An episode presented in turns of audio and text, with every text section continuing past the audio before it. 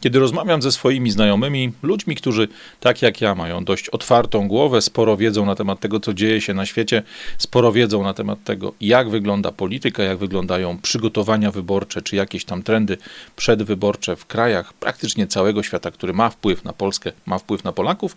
bardzo często okazuje się, że jest jedno miejsce na mapie, jedno miejsce na globusie, o którym Polacy, nawet tacy lepiej wykształceni, lepiej ogarnięci, lepiej rozpoznający rzeczywistość, mają bardzo mgliste albo wręcz żadne pojęcie. Tym krajem są Niemcy. Zapraszam więc Was dzisiaj na mały spacer do Niemiec. Herzlich willkommen.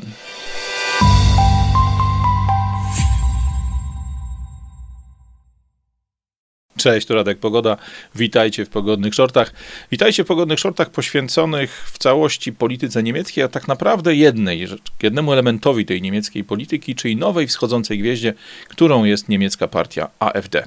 Temat wywołał dziś Adam Gwiazda na Twitterze, publikując bardzo ciekawy materiał, który dotyczy jednego z banków, które znajdują się, które działają na południu Niemiec, tych starych Niemiec. RFN-u. Ja do tego szczegółowego opisu czy informacji, informacji, co wywołało tą naszą dzisiejszą rozmowę, za chwilę wrócę. Natomiast chciałbym przede wszystkim wytłumaczyć się z tytułu. W tytule pojawiło się bowiem słowo pluralizm. Ci z Was, którzy tak jak ja mają lat 40 parę, albo nawet są ciut ode mnie starsi, to słowo pluralizm myślę, że jednoznacznie i jednokierunkowo bardzo mocno kojarzy się z jednym człowiekiem znanym, przez, znanym Wam z czasów jeszcze głębokiego PRL-u, czyli Jerzym Urbanem. Urban był rzecznikiem prasowym rządu jaruzelskiego, tych wszystkich rządów, które domykały nam okres komuny, czyli tego okres PRL-u i otwierały um, szansę na to, żeby pojawiła się nowa Polska, ta Polska, którą znamy dzisiaj od ponad 30 lat tak zwanej wolności, tak zwanej demokracji, tak zwanego kapitalizmu. Natomiast Urban wy wykorzystywał to słowo o pluralizmie w sposób, który no, można dzisiaj określić tylko jednym, jednym zdaniem, że był to tak zwany nieśmieszny żart, bo Urban sam z siebie był wielkim cynikiem, był człowiekiem, który robił rzeczy podłe, no ale robił to w sposób bardzo sprawny, skuteczny i to po prostu działało. Czym zatem jest taki prawdziwy pluralizm? Pluralizm to jest funkcjonowanie obok siebie teorii, czy funkcjonowanie obok siebie systemów politycznych, partii politycznych, jakichś wierzeń, jakiegoś większego tematu, jakiegoś większego zestawu właśnie poglądów, czy większego zestawu sposobów na życie, zarówno tej grupy, która w demokracji ma wartość jakby i siłę największą, czyli grupy większościowej, jak i również grup, czy poglądów, czy zespołów ludzi, którzy mają mniejszą ilość, ale ich poglądy również, wedle zasad pluralizmu, powinny być traktowane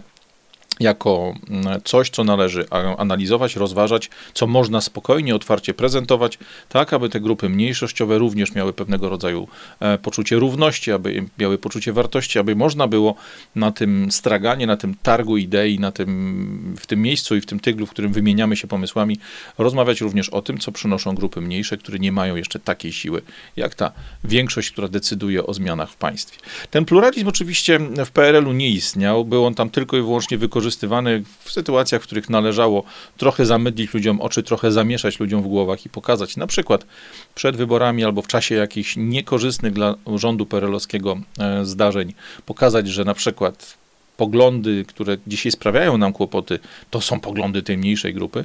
Natomiast to podejście do pluralizmu funkcjonuje w bardzo różnych miejscach na świecie w różny sposób. Mnie najbardziej tutaj na myśl przychodzi oczywiście Francja i oczywiście podejście całej klasy politycznej, całego politycznego establishmentu do partii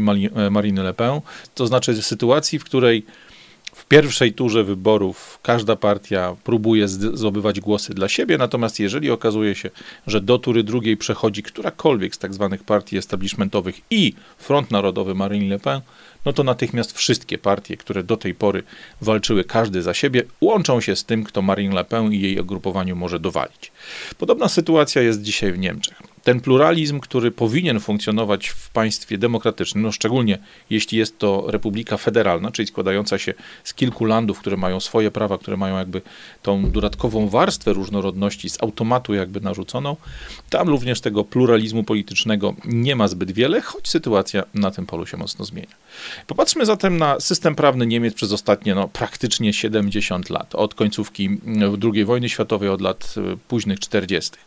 Przez wiele, wiele dekad w Niemczech zawsze rządziła koalicja. Zwykle była to koalicja dwóch partii, tych największych partii, które nazywane są powszechnie partiami ludowymi. No, przede wszystkim były to CDU i SPD, natomiast zdarza się, że do tych, do tych wyborów, czy do budowania rządu, budowania rządów w poszczególnych landach podchodziły te partie rozszerzone o pewnego rodzaju dodatki, o tak zwaną ławkę. Dla CDU najczęstszym partnerem było CSU, które funkcjonuje normalnie na południu Niemiec. Dla SPD pojawiały się różne inne konfiguracje, natomiast generalnie najczęściej dla SPD tym pomocnikiem była partia FDP. Od roku 49, 1949, zobaczcie, przez praktycznie cały okres powojenny, to właśnie ten zestaw dwóch partii rządzących zawsze wyznaczał kanclerza. E, oni to między innymi doprowadzili do sytuacji, czyli właśnie taka potrójna koalicja CDU razem z CSU i dołączony do nich partner SPD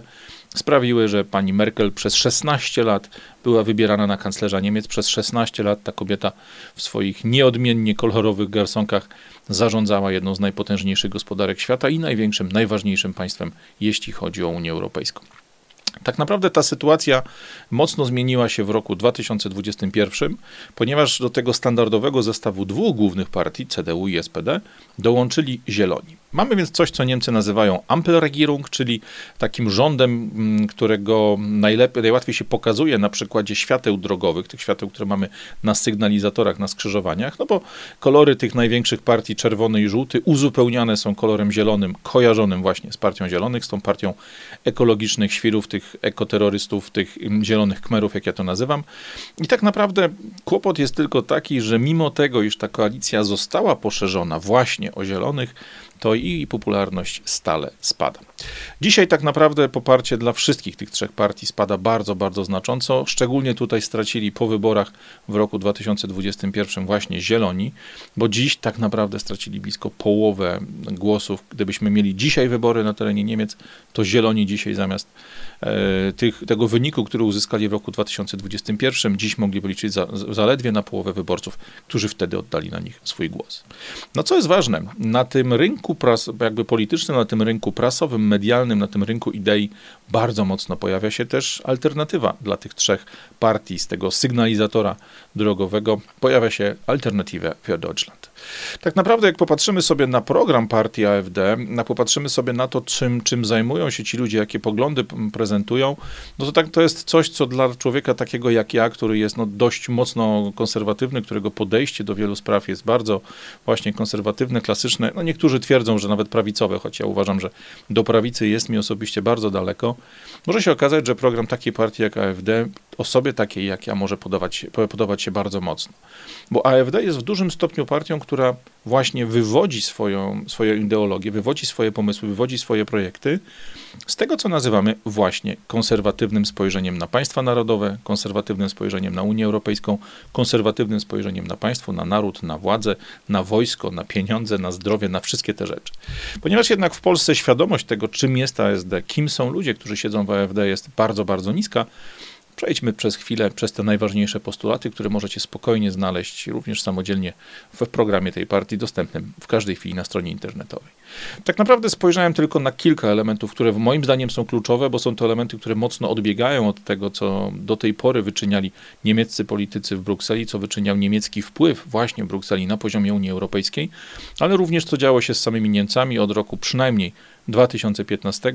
od owego słynnego momentu otwarcia granic, zaproszenia tych tak zwanych uchodźców, a tak naprawdę migrantów ekonomicznych y, do Niemiec, a za, jakby za sprawą Niemiec do całej Unii Europejskiej i od tej fali migracyjnej mojego osobistego konika, rzeczy, którą uważam za największe zagrożenie dla bezpieczeństwa i spokoju Europy w najbliższych dekadach, zaczniemy.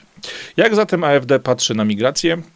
Patrzy na bardzo wielu poziomach. Przede wszystkim e, AfD zaczyna od tego, co dla mnie, człowieka właśnie o konserwatywnych, narodowych czy konserwatywnych, e, klasycznych jakby poglądach, e, osoby, która wierzy w państwa narodowe są podstawą, czyli przede wszystkim AfD jakby wzywa do tego, aby zacząć bronić granic państwa niemieckiego, ale również bronić granic samej Unii Europejskiej. AfD mówi też o tym, że należy wzmocnić policję i tu chodzi o jakby zarówno o to, że policjanci mają być tak jakby oceniani, ich praca, ich działania mają być tak oceniana,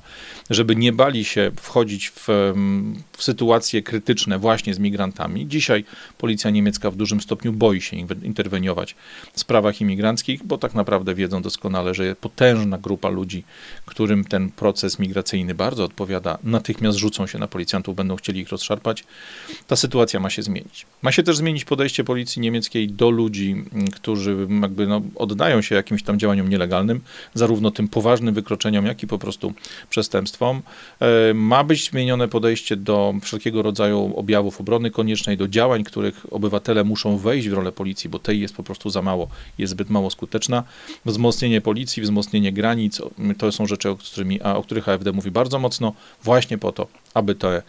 tą relację między obywatelem, który urodził się w Niemczech, obywatelem, który jest Niemcem, a migrantem, który jeszcze nie nabrał praw obywatelskich, żeby tą relację uzdrowić, aby obywatel był na pierwszym miejscu, a migrant był tym, którego się szanuje, o którego się dba, ale jednak, żeby jego miejsce było po prostu gdzieś tam na liście oczekujących w kolejce do tego, aby z pełni praw obywatelskich korzystać.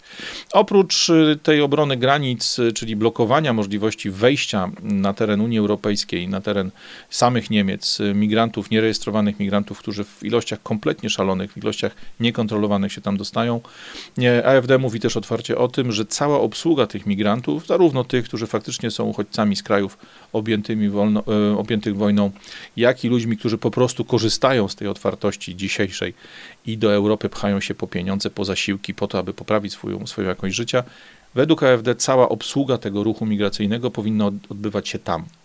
tam to znaczy w krajach e, afrykańskich, w krajach Azji Mniejszej, w miejscach, które już są dla takich osób podróżujących przez granicę w kierunku Niemiec, w kierunku Europy bezpieczne, ale w miejscach, gdzie wszystko jest tańsze, gdzie wszystko da się załatwić na poziomie mentalnym, na poziomie świadomości, poziomie kultury, zbliżonym do tego, jaki reprezentują sobą właśnie ludzie, którzy do Europy chcą się dostać, bo nie czarujmy się, Podejście e, afrykańskie czy azjatyckie, tej, mówimy tutaj oczywiście o tej Azji Mniejszej, czyli głównie świecie arabskim, do sytuacji tego, jakie wolności, jakie prawa ma obywatel, który w tą stronę tej Europy idzie, jest zupełnie inne i tam po prostu łatwiej będzie decydować o tym, kto ma mieć miejsce w Europie, kto ma mieć miejsce w Niemczech, a kogo po prostu na teren Niemiec, na teren Europy nie należy przyjmować. E, mówi się też głośno w szeregach AfD o tym, że powinno natychmiast zostać uruchomiona jakby powrót do kultury niemieckiej, Kultura Niemiec ma być kulturą tego kraju, tych ludzi, tego języka. E, oczywiście jest to reakcja na to, co przez wiele, wiele lat e, robiła pani Merkel i jej ludzie w ramach tak zwanego programu Multikulti. Mówią ludzie z AfD otwarcie o tym, że język niemiecki ma stać się podstawowym wymogiem, jeśli chodzi o właśnie przy, przybywających do Niemiec imigrantów i to nie tylko tych z Afryki, nie tylko tych o innym kolorze skóry, innym wyznaniu czy innej kulturze. Po prostu język niemiecki dla róż, różnych ludzi z Bałkanów, ludzi z Turcji, ludzi z tych innych miejsc w Europie, czy to mówimy o Hiszpanii, czy mówimy o Grecji, bo tych również w Niemczech jest do cholery i trochę wszystkim tym ludziom język niemiecki na poziomie komunikatywnym jest, y, ma być jakby stawiany jako jeden z głównych elementów, jako jeden z głównych wymogów, aby w ogóle traktować ich jako kandydatów na to, aby funkcjonowali w Niemczech, aby w tym niemieckim systemie mogli jakby zająć swoje miejsce. No i ostatnią rzeczą, jeśli chodzi o migrację, rzeczą, która pewnie u wielu ludzi wywoła mocno emocjonalny stosunek, mocno emocjonalne spojrzenie, to jest podejście partii AfD i polityków AfD do kwestii islamu. Hasłem, które znajduje się wprost w programie AfD jest takie hasło, które ja tłumaczę jako islam nie zdominuje Niemiec. E, I to jest hasło, które jest bardzo wyraźnie i bardzo jasno stawiane, mimo tego, że jest to skandalicznie, nie, politycznie niepoprawne, mimo tego, że jest, jest to zdanie, jest to zlepek słów, który sprawia, że nawet tutaj na YouTubie czy w innych social mediach można dostać za to po uszach, taki film może się nie pojawić, a niemiecka partia AfD mówi o tym wprost. Oni mówią otwarcie, zakażemy budowy następnych meczetów, zakażemy przede wszystkim finansowania budowy tych meczetów ze środków państw arabskich, takich jak, nie wiem, Katar, jak Arabia Saudyjska i tak dalej, bo jest to wielki problem, ponieważ AfD, politycy AfD rozumieją, że islam to nie tylko religia. O ile nie mają nic przeciwko temu, aby ludzie wyznawali te religie, aby ten system wartości, system, który określony jest tak jak chrześcijaństwo, jak protestantyzm, jak religia prawosławna, czy jakakolwiek inna, e, jak służy nam, ludziom, którzy tutaj w europejskim kręgu kulturowym się wychowali, tak nie, ludzie z AfD widzą wyraźną różnicę i wiedzą, że islam to nie tylko religia, to również polityka, to również system gospodarczy, system funkcjonowania w świecie między ludźmi wiernymi, a niewiernymi, czyli ludźmi z kultury islamu, ludźmi z religii islamu i tymi, jak my, którzy tego islamu nie wyznają. Niemcy z AfD wiedzą doskonale, że islam to praktycznie spore zagrożenie dla ich tożsamości, dla ich państwa, dla funkcjonowania narodu niemieckiego. Jeśli chodzi o pilnowanie islamu, mówi się też otwarcie, że jeżeli już będą, nawet w tych istniejących dzisiaj meczetach, jeżeli w miejscach modlitw, w miejscach zbierania się jakby wyznawców islamu, jeżeli pojawią się elementy polityczne, jeżeli pojawią się jakieś nawoływania do zmian kulturowych, zmian politycznych, to będzie to kontrolowane i kasowane przez niemieckie służby tajne i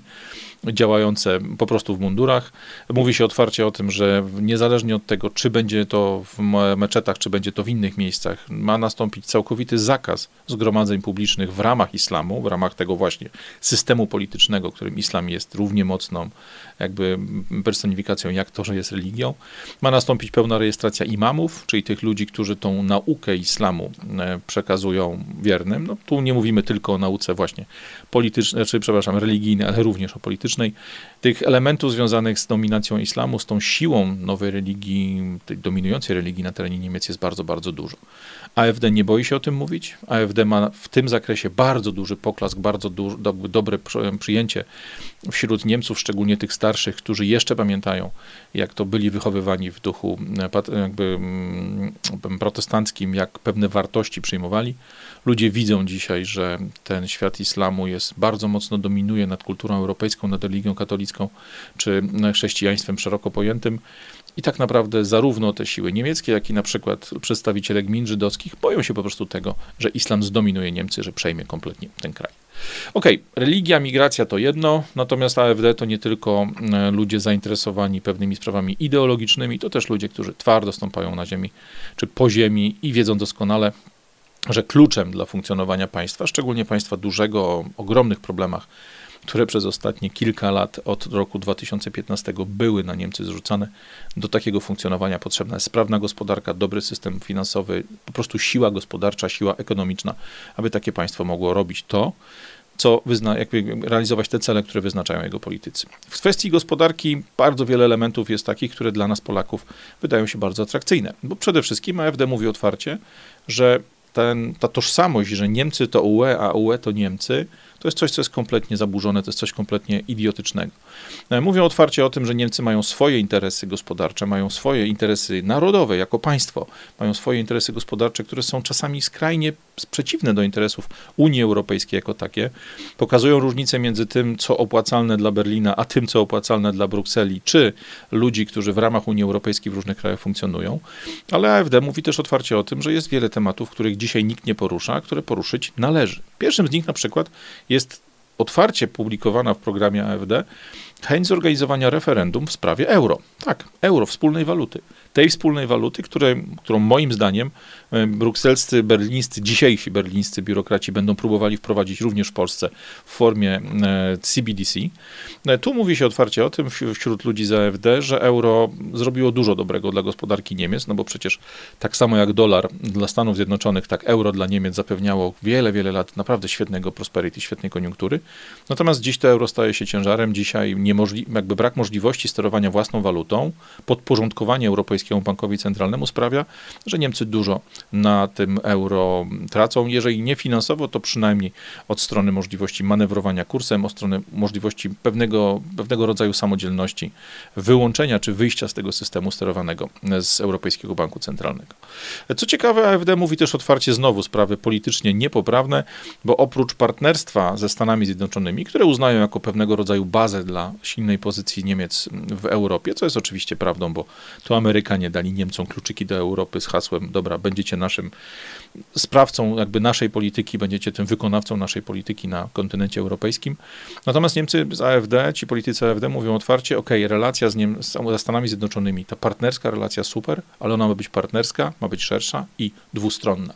To nie może być tak, że Amerykanie korzystają z tego, że swoje towary, swoje pomysły, swoje produkty, swoje media społecznościowe, swoje w ogóle media, filmy i tak dalej będą siłą pchali przez Niemcy do Europy, a tymczasem Niemcy w drugą stronę nie będą miały takiego wyjścia. AfD mówi otwarcie, jeśli USA chce być partnerem Niemiec, to ta relacja musi być partnerska, musi być dwustronna. Wiele firm niemieckich żyje z tego, że dużo sprzedaje w, Stan w Stanach Zjednoczonych. To oczywiście cała motoryzacja, wiele komponentów elektrycznych, elektronicznych, masę produktów przemysłowych e, jest do Stanów eksportowane i tam e, ma bardzo duże wzięcie. O tym wszystkim ludzie z AfD mówią otwarcie. Natomiast co jest ważne, oprócz partnerstwa z USA, Ludzie z AfD mówią wprost, że dla gospodarki niemieckiej kluczem jest to, aby znowu otworzyć się na Rosję. Mówi się tutaj również nie, jakby nie tylko o tym, żeby otworzyć się na Rosję pod względem energetycznym, czyli zacząć z Rosji znowu kupować tani gaz, kupować tanią ropę,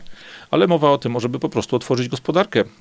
niemiecką na Rosję i gospodarkę rosyjską na Niemcy, aby ten handel, ta sprzedaż wysoko przetworzonych, wysokomarżowych produktów niemieckich do Rosji mogła odbywać się w sposób normalny, choć wiemy oczywiście z jednego z moich poprzednich filmów, że ona cały czas tu na górze macie odnośnik, ona cały czas się toczy, tylko po prostu jest przerzucana przez Turcję, jest przerzucana przez Indię, przez Kazachstan, przez wiele, wiele innych krajów. Natomiast AfD chciałoby znowu tą sprzedaż otworzyć, chciałoby znowu te zakupy otworzyć, chciałoby, żeby po prostu Rosja i Niemcy mogły współpracować tak, jak współpracowały przez wiele, wiele lat. To jest element dla Polski groźny, no bo też z automatu oznacza, że no, dla nas zmienia się trochę ten, ten krajobraz gospodarczy. Nasze szanse będą w tym momencie w konfrontacji właśnie z otwierającym się rynkiem niemieckim e, przepraszam, rosyjskim trochę pomniejszone czy trochę utrudnione, no ale otwarcie sankcji na Rosję oznacza też, że wiele polskich produktów, wiele polskiego eksportu również w kierunku tej Rosji będzie mogło pojechać i my również z Rosji, z Białorusi będziemy mogli kupować surowce, z których do tej pory korzystaliśmy w naszej gospodarce. Natomiast Mówię, AfD to nie tylko te poglądy, to nie tylko kwestia tej polityki pomieszanej z gospodarką, czy polityki gospodarczej na tym poziomie ideowym, na tym poziomie tych wielkich geopolitycznych ruchów, to też bardzo wiele konkretnych, takich stricte no,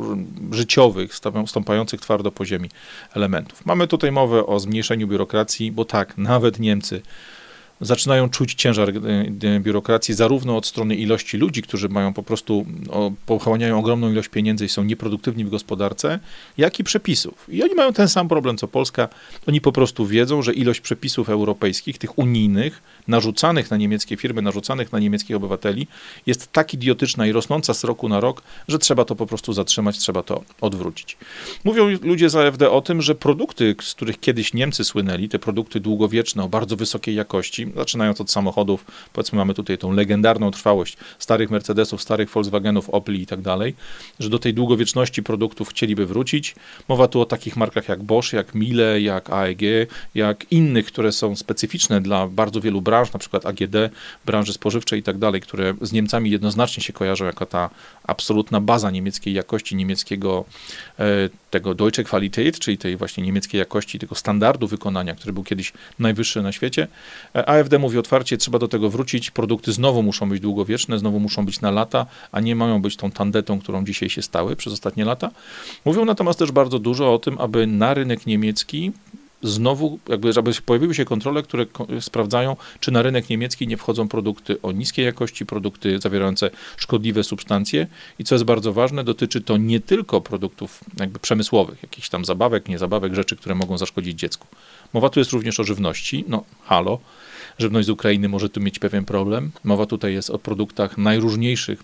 jakby budowanych dla Niemiec, w Chinach, budowanych dla Niemiec w Europie Wschodniej, czy w tych miejscach, gdzie, gdzie te produkty na eksport do Niemiec się buduje.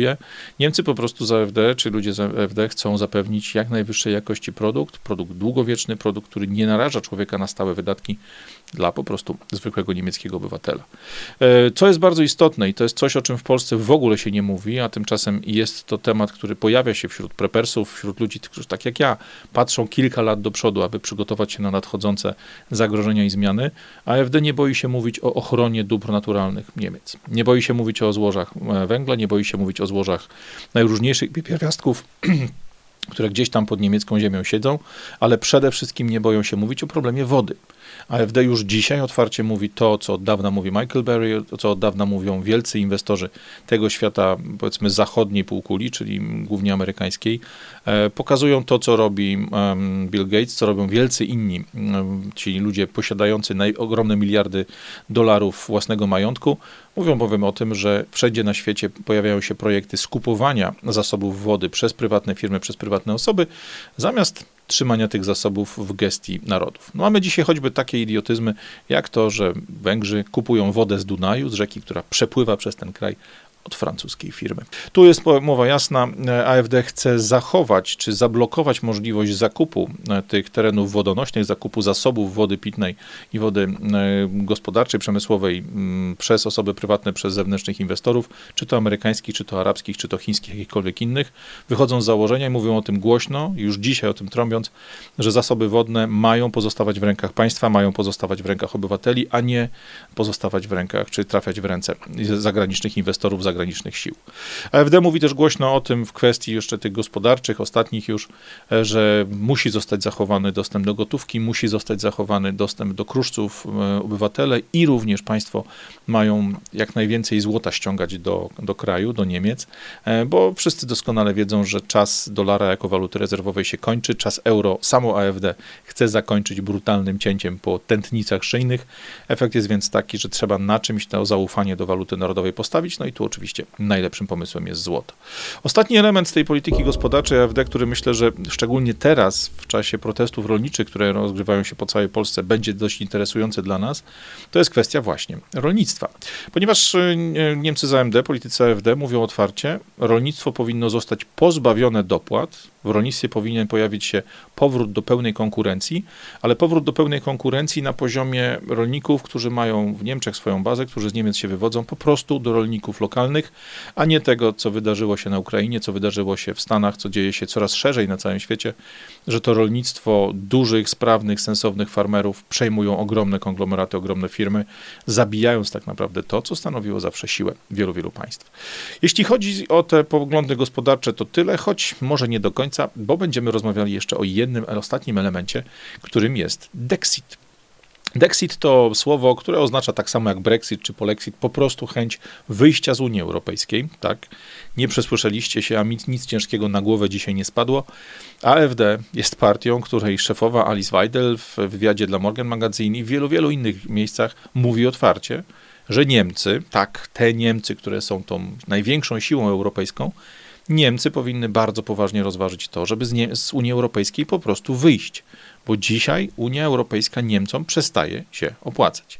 Ja wam pokazywałem nie tak dawno temu kalkulację tego, jak Niemcy zarabiają na każdym euro, które wydawane jest w ramach środków unijnych.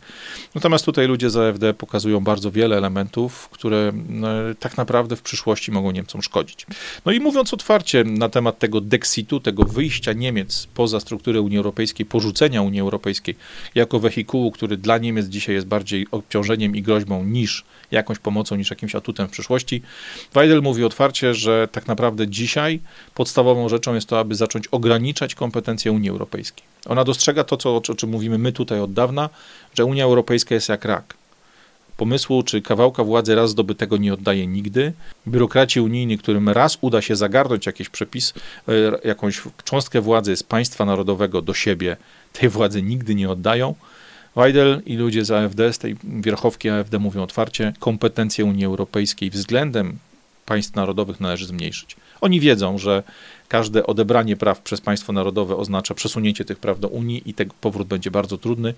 Mówią otwarcie o tym, że trzeba zastopować proces centralizacji Unii Europejskiej. Tak, centralizacji, a nie federalizacji. Oni wprost używają tego słowa, którego ja używam od dawna, bo mówią otwarcie,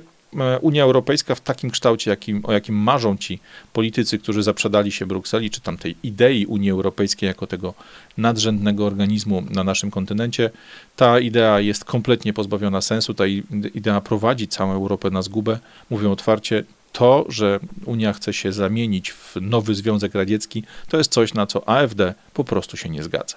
Blokują oczywiście takie pomysły jak armia europejska, jak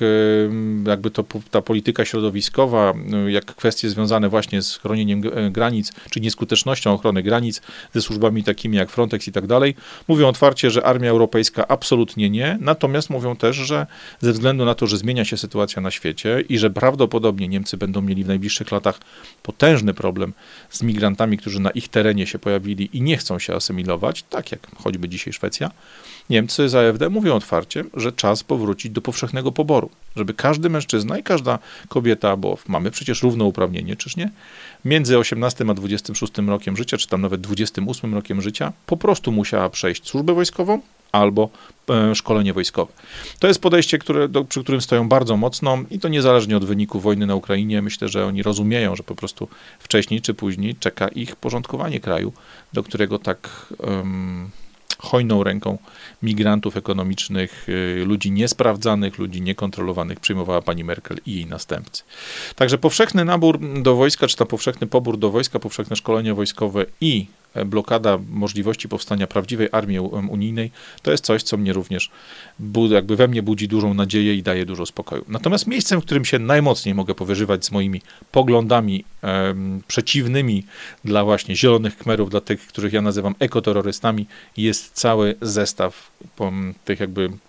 postulatów czy projektów, które AfD pokazuje właśnie w kwestii polityki środowiskowej. Przede wszystkim AfD mówi otwarcie o tym, że natychmiast, natychmiast z przepisów obowiązujących na terenie Niemiec, a najlepiej na terenie całej Unii Europejskiej, należy natychmiast wyrzucić wszystko to, co podnosi koszty życia zwykłego obywatela czyli cały system ETS, czyli cały system, czy te ustalenia Fit for 55, czyli wszystko to, czym Unia od lat jakby zubaża Europejczyków, przekazując ogromne pieniądze z naszych portfeli, z naszych podatków przez system ETS, przez system najróżniejszych mechanizmów finansowych, mechanizmów prawno-finansowych w ręce międzynarodowej banksterki, w ręce międzynarodowych finansistów. To wszystko ma być zaorane, to wszystko ma być zamknięte natychmiast w momencie, w którym AfD zdobywa w Niemczech władzę. AfD mówi otwarcie o tym, że Niemcy muszą odbudować swoje elektrownie atomowe. Nie czarujmy się, Niemcy mają doskonały widok przez jedną zaledwie granicę na to, co dzieje się we Francji i widzą, że Francja ma praktycznie całkowitą niezależność, ponieważ większość niemiec- y, francuskiego prądu pozyskiwana jest z elektrowni atomowych, a te elektrownie mają w nosie, czy wieje wiatr, czy świeci słońce, czy jest wichura, czy jest flauta. Generalnie rzecz biorąc, atomem można spokojnie, z atomem można spokojnie planować, atomem można spokojnie ogrzewać, czy napędzać gospodarkę, ogrzewać, czy napędzać domy. Atom jest tym, co Niemcy będą chcieli rozbudowywać. Natomiast y, ludzie w AfD są w miarę rozsądni, są w miarę sensowni. To są w dużym stopniu też fachowcy, którzy z zarządzaniem e, nie mają problemu. Są to ludzie doświadczeni, bo od lat w polityce, choć w innych frakcjach, tu mowa jest otwarta. Odbudowa tego niemieckiego atomu, tego co za czasów Merkel po e, awarii w Fukushimie zostało zaorane, rozwalone, tak jak polskie kopalnie, zajmie wiele, wiele lat. Dlatego na czas odbudowy tego potencjału atomowego, tych elektrowni atomowych, które mają napędzać te Niemcy w przyszłości, tu jest ze strony e, AfD pełna otwartość na zróżnicowane źródła energii, zarówno te, które nazywamy tak zwanymi zielonymi, jak i na te klasyczne węgiel brunatny, węgiel kamienny, wszystko to, co się da, aby dojechać do momentu, kiedy zostaną uruchomione nowoczesne, bezpieczne elektrownie atomowe, budowane przez niemieckie firmy na niemieckim terenie dla niemieckich potrzeb gospodarczych i dla niemieckich potrzeb narodowych. Mówi się też o takich rzeczach, rzeczach, które u nas pewnie spowodowałyby no, kompletny zawał serca u wielu fachowców, u wielu tak zwanych ekspertów e, od środowiska. Przede wszystkim o tym, że najwyższy czas zatrzymać wycinki drzew, wycinki niemieckich lasów, tylko po to, aby w tym miejscu budować wiatraki, bo jest to coś, co ze względu na szeroko pojętą prawdziwą ekologię jest po prostu zbrodnią na ekosystemach, a nie żadnym zielonym, pozytywnym czy przy, jakby przychylnym dla natury rozwiązaniem. Mówią otwarcie o tym, że wiatraki są totalną e, cholerą, jeśli chodzi o utylizację mm, łopat, o utylizację tego sprzętu, który w tych ogromnych elementach po prostu się zużywa. Te wszystkie rzeczy są otwarcie komunikowane, te rzeczy są w programie partii i są to rzeczy, które pewnie nie jednemu hałabale w Polsce podniosłyby ciśnienie i sprawiły, że dostałby zawału. Co jest bardzo istotne, szczególnie dla tych z nas, którzy no, mocno pamiętają to, co działo się w roku 2020-2021, całej akcji Dawido, całą akcję Dawidową i wszystko, co wiąże się z tymi preparatami, które wbijają sobie szaleni ludzie w ramionka, e, partia AfD nie ma problemu z tym, aby otwarcie mówić o tym, że pod ich rządami państwo będzie miało ogromną kontrolę, czy przejmie kontrolę dużo, dużo ściślejszą nad wszelkiego rodzaju terapiami genowymi. I co jest ważne, to nie tylko dotyczy zabiegów medycznych, czyli właśnie zastrzyków w ramię, ale dotyczy to również zastosowania terapii genowych w rolnictwie, w przemyśle spożywczym, w tych wszystkich elementach, w tych wszystkich klockach składających się na otoczenie człowieka, na otoczenie Niemca, który ma wpływ na jego życie, na jego zdrowie, na jego rozrodczość, na jego organizm itd. Tak itd. Tak jak więc widzicie, to bo to już koniec tej listy z programu AFD, jak więc widzicie, bardzo wiele poglądów, bardzo wiele projektów czy tych postulatów AFD, to są rzeczy dla mnie bardzo bliskie. Myślę, że też rzeczy, które są bliskie dla wielu osób w Polsce, bo przecież nie czarujmy się, one są normalne. To są rzeczy, z których powinien tak naprawdę nie powinny być w ogóle dyskusją w rozsądnie funkcjonującym kraju w XXI wieku, w mocno rozwiniętej Europie. To są rzeczy, które powinny pomagać ten porządek utrzymać, przeciągnąć go na przyszłość i jakby sprawić, że Europa przestanie się samo jakby własnoręcznie czy rękami brukselskich bandytów zabijać, e, popełniać harakiri ekologiczne, tylko zacznie wracać do w miarę rozsądnego, w miarę sensownego miejsca na globusie, w miarę istotnego miejsca, jeśli chodzi o światową gospodarkę, o to wszystko, co nazywamy otwarcie geopolityką.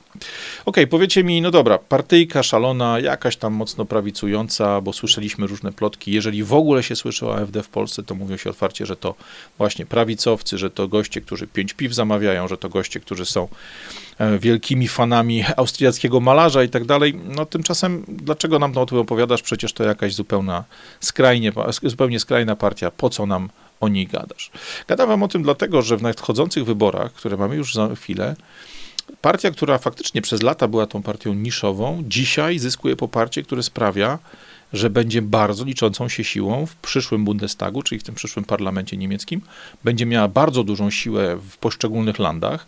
i będzie też miała ogromną siłę, jeśli chodzi o wybór przyszłego kanclerza, bo prawdopodobnie jest już dziś, według sondaży przynajmniej, drugą siłą w, w Niemczech. Jak popatrzymy sobie na wyniki wyborów, to tak naprawdę widać parę rzeczy, które może być, mogą być bardzo interesujące dla nas, bo jeśli chodzi o wybory do Bundestagu, czyli te wybory do niemieckiego parlamentu, okazuje się, okazuje się że AfD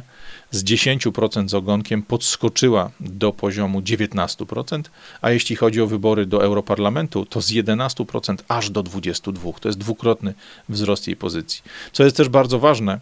niezależnie od tego, czy mówimy o, e, o wyborach, które dotyczą właśnie e, wejścia do Bundestagu, wejścia, wejścia do parlamentu lokalnego, czy mówimy o wyborach europejskich, AfD jest drugą siłą z autentycznie drugą siłą dzisiaj w Niemczech, zaraz po koalicji CDU i CSU. Zarówno SPD, jak i Zieloni, ci, którzy dzisiaj razem z CDU, CSU tworzą rząd, oni są na niższych pozycjach. Jeśli chodzi o parlament, no to mamy 30% dla CDU-CSU, do tej koalicji rządzącej. Później jest AfD z 19%, SPD ma 15%, Zieloni 13%, reszta się po prostu nie liczy. I co jest bardzo ważne, i to jest też myślę rzecz bardzo istotna, jeśli chodzi o właśnie ten nowy kształt, o tą siłę wpływu na Unię Europejską, okazuje się, że gdybyśmy dzisiaj mieli już wybory do Europarlamentu, no, mamy do tego czasu oczywiście prawie 4 miesiące, bo one będą miały miejsce dopiero 9 czerwca, to ten układ sił jest bardzo podobny, bo tutaj również również CDU-CSU, ta partia rządząca dzisiaj główna, ma 27%. Numerem drugim jest AfD, mające 22%. Bardzo niewielka różnica. SPD ma tych procent 16, Zieloni 10, reszta również się tutaj bardzo mocno nie liczy, choć w wyborach do Europarlamentu ci Zonstige, czyli inni kandydaci też mogą coś tam ugrać. To wszystko zależy od tego, jak te wybory się potoczą. Co jest tutaj bardzo ważne, jeśli popatrzymy sobie właśnie na ten krajobraz, to okazuje się, że nie tylko Niemcy wschodnie, które najmocniej w tym momencie pokazują środkowy palec partii SPD, e, ale również e, południe Niemiec, południe RFN-u to są te miejsca, gdzie zieloni dostają po uszach, gdzie zieloni są bardzo mocno wywoływani do narożnika i są bardzo mocno skrupulatnie oceniani. Generalnie, jak popatrzymy sobie na wyniki AfD, to praktycznie większość terenu Niemiec to są wzrosty. To są wzrosty poparcia w porównaniu do wyborów w roku 2019. Tu przede wszystkim e, landy wschodnie i południe Niemiec to są te miejsca, gdzie najmocniej dla AfD poparcie, poparcie rośnie. Co jest istotne, jeśli popatrzymy sobie na tą sytuację tej właśnie kiedyś partii niszowej, która dzisiaj zaczyna to, to jakby poparcie zdobywać, to okazuje się, że jednak są w Niemczech siły, które sprawiają, żeby to, ten wzrost poparcia, żeby ta ścieżka w górę, żeby to wspinanie się na drabinie popularności zbyt łatwo i zbyt szybko AfD nie wychodziło. I tu wracamy do tego, do powodu tego dzisiejszego materiału, czyli posta, który umieścił Adam Gwiazda, no mianowicie do sytuacji, która wydarzyła się w środkowej Frankonii e, na południu Niemiec. Frankonia to jest rejon wokół Norymbergi, to są to właśnie tak, e, ten Mittelfranken-Süd, czyli to jest ten, to południe e, Niemiec, które pewnie wielu z was zna, głównie przelatując autostradą gdzieś do południowej Francji czy do Hiszpanii, kiedy wiedzie was tam pomysł urlopowy lub jakieś interesy. Mianowicie właśnie w tej środkowej Frankonii bank Sparkasse Mittelfranken-Süd w rejonie Norymbergi wysła, wysyła w tej chwili do swoich klientów listy z pogróżkami, wyobraźcie sobie. Oczywiście nie wysyła tych listów z pogróżkami do wszystkich klientów, a mianowicie lecą one tylko i wyłącznie do tych osób, które według tego, co donosi portal jungefreiheit.de, taki 15 już ponadletni, gdzie nawet, nawet starszy, od 86 roku funkcjonujący portal i gazeta e, ludzi, którzy otwarcie rozmawiają o polityce, e, to informują oni o tym, że w tej chwili właśnie ten, ta Sparkasse Mittelfranken Süd, czyli ten bank funkcjonujący w okolicach Norymbergi, do jej klientów, którzy chcą dofinansować partię AfD, którzy wspierają zbiórki, zrzutki e, AfD, wysyłane są listy z pogróżkami, choć oczywiście rzecznik banku powiedział, że to nie żadne pogróżki, a po prostu ostrzeżenia. I otrzymują te ostrzeżenia wszyscy ci, którzy te darowizny dla AfD wysyłają. Mamy tutaj przypadek e, konkretnego, potwierdzonego, zarówno jeśli chodzi o sam list, jak i reakcję sam e, banku e, Sparkasse klienta, który wysłał ponad kilkaset euro na właśnie różnego rodzaju zbiórki partii AfD. Człowiek ten otrzymał oficjalny list, w którym są zawarte wprost bardzo, bardzo twarde słowa. Tłumacząc się z niemieckiego na polski, można to przełożyć jako informację, że odbiorca płatności, do której ten człowiek chce wysłać pieniądze, reprezentuje ekstremalne poglądy prawicowe, a bank nie akceptuje takich przelewów. W związku z tym bank wzywa tego obywatela, tego klienta swojego, aby zaprzestał dokonywania takich wpłat. Kiedy e, ludzie, ci dziennikarze z portalu jungefreiheit.de zapytali oficjalnie bank, czy ten list jest autentyczny, czy ten list faktycznie jest zgodny z polityką Sparkasse, czy ten list ma, jest wyrazem tego, co bank chce zrobić, no to rzecznik banku powiedział oczywiście, że to było tylko nieporozumienie, że prawdopodobnie to nawet nie sam bank, to oczywiście sugestia ze strony rzecznika, to nie sam bank y, Sparkasse tylko e, jakaś firma współpracująca, jakaś firma, która zajmuje się obsługą klienta bez wiedzy banku biedaczysk wysłała takie informacje do swoich klientów. Niestety dziennikarzom z Junge Freiheit nie udało się pozyskać potwierdzenia, że faktycznie to jakaś firma zewnętrzna takie listy wysyła. Nie udało się też do takiej firmy dotrzeć. Mamy więc sytuację, jaką mamy na oficjalnym papierze banku, na oficjalnych dokumentach, które bank e, swoim klientom wysyła. Jest prosta informacja, że bank wzywa do zaprzestania wsparcia partii AfD, ponieważ według niego, według zarządu, czy tam ludzi, którzy w tym banku o takich sprawach decydują, jest to partia ekstremalnie prawicowa, pra, partia właśnie ekstremalna, partia, która jest na liście tych, powiedzmy na tej czarnej liście danego banku, zarządu tych, tego banku, czy ludzi, którzy za nim stoją i bank nie życzy sobie, będzie utrudniał tego typu działania. No dobra, możemy sobie powiedzieć, no w porządku, no jakiś pacjent z Niemiec, gdzieś tam z południa, z okolic Norymbergi, nie może wysłać paru euro czy paruset euro do partii politycznej, która nie podoba się właścicielom banku. Co nas to obchodzi? No i tak naprawdę moglibyśmy powiedzieć, że nic, bo problem nie jest nasz, no ale jeżeli pamiętamy, co się wydarzyło w Kanadzie w roku 2021 podczas protestu kierowców ciężarówek, kiedy to rząd kanadyjski za pomocą banków zablokował nie tylko zbiórki pieniędzy ludzi, którzy ten protest próbowali jakby pod, pod, podtrzymać, ludzi, którzy ten protest umacniali, którzy ten protest po prostu fundowali, ale zablokował również konta osób, które w tym proteście brały udział, albo osób, które ten protest wspierały. Jeżeli przypomnimy sobie, że zostały zatrzymane czy anulowane polisy ubezpieczeniowe samochodów ciężarowych, którymi ci ludzie zablokowali Ottawę, kanadyjską stolicę, kiedy przypomnimy sobie, że no, rząd kanadyjski w tamtym czasie bardzo otwarcie pokazał, że ma pełną kontrolę nad ludźmi, mając w nosie tajemnicę bankową, mając w, nocy prawo, w nosie prawa obywatelskie, mając w nosie własność, wolność, wszystko to, co mieści się w szeroko pojętym państwie prawa, to tak naprawdę moim zdaniem ten przykład pokazany przez Adama Gwiazdę, ten przykład przez, pokazany przez Junge Freiheit, tego niemieckiego banku, który nie pozwala, czy ostrzega, grozi klientom, że nie będzie tolerował przelewów do jednej konkretnie wskazanej paluszkiem partii, mm, e, powiedzmy, prawicowej czy partii konserwatywnej, to jest bardzo, bardzo niebezpieczny przykład. Szczególnie, że na terenie Niemiec temat jest bardzo mocno grany, bo nawet niemiecka minister spraw wewnętrznych, pani Nancy Faeser, powiedziała otwarcie, że z racji zbliżających się wyborów, z racji tego, jak mocno radykalizują się ludzie w Niemczech, po prostu mający serdecznie dość chorej, szkodliwej polityki rządów przez ostatnie lata, pani Faeser mówi otwarcie, że za moment, jeżeli ktoś zostanie oskarżony o wspieranie ekstremizmu, to dla takiego przypadku, dla osoby tak oskarżonej przez dowolną siłę, byle to oskarżenie się pojawiło, zostaną przez Ministerstwo Spraw Wewnętrznych, przez system, niemiecki system sprawiedliwości zniesione tajemnice bankowa, zostanie zniesiona, e, zniesione zostaną najróżniejsze elementy ochraniające obywatela przed nadmiernym zainteresowaniem ze strony państwa.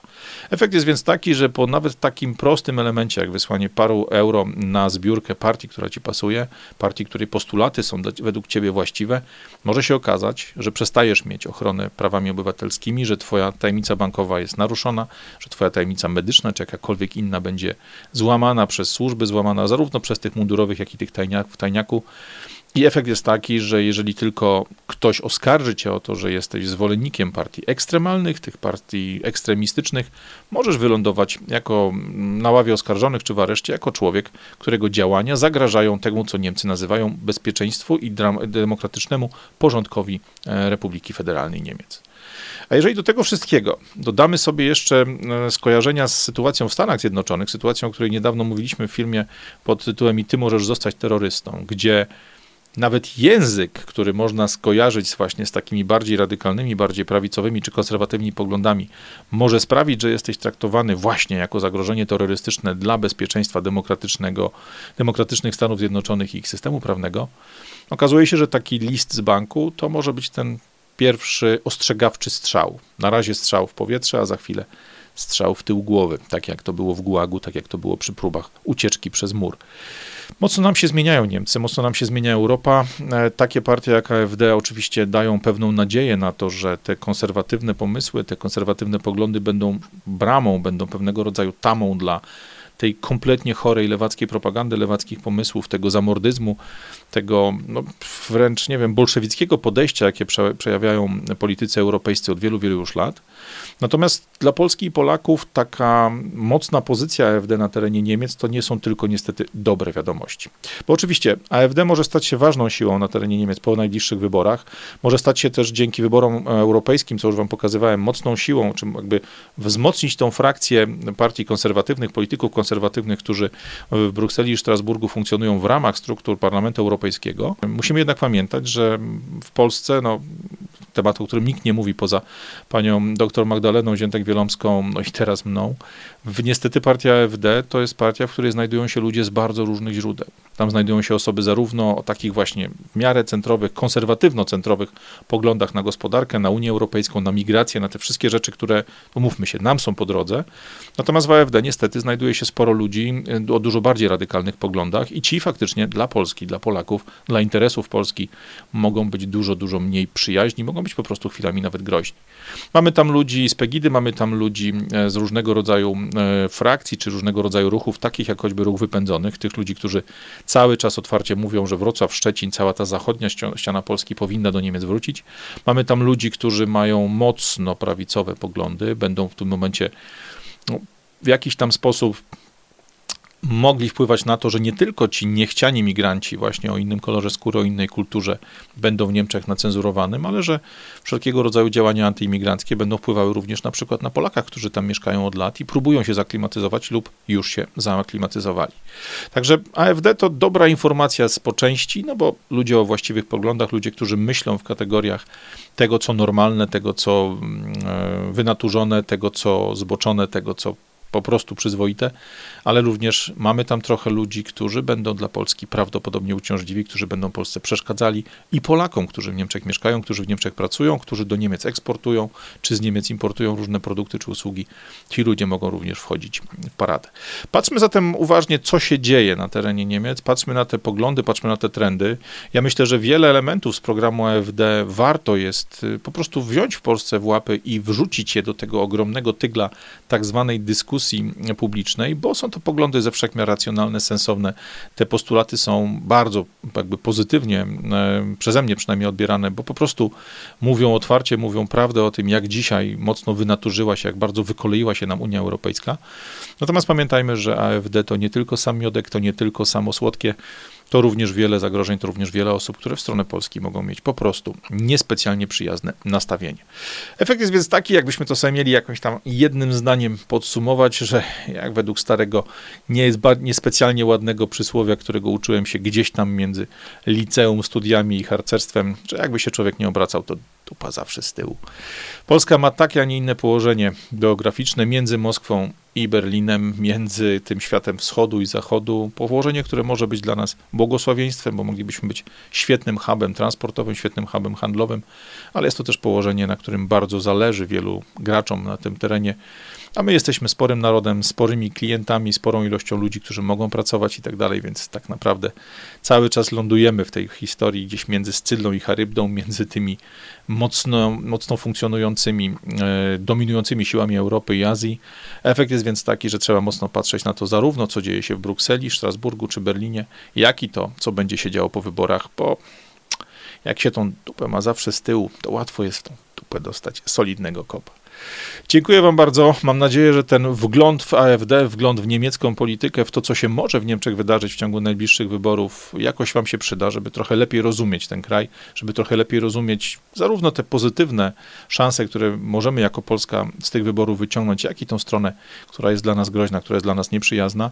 E, liczę na to, że takie materiały gdzieś tam spotkają się z Waszym zainteresowaniem, po prostu trochę pokazują to, co dzieje się dookoła, nie tylko informując o tym,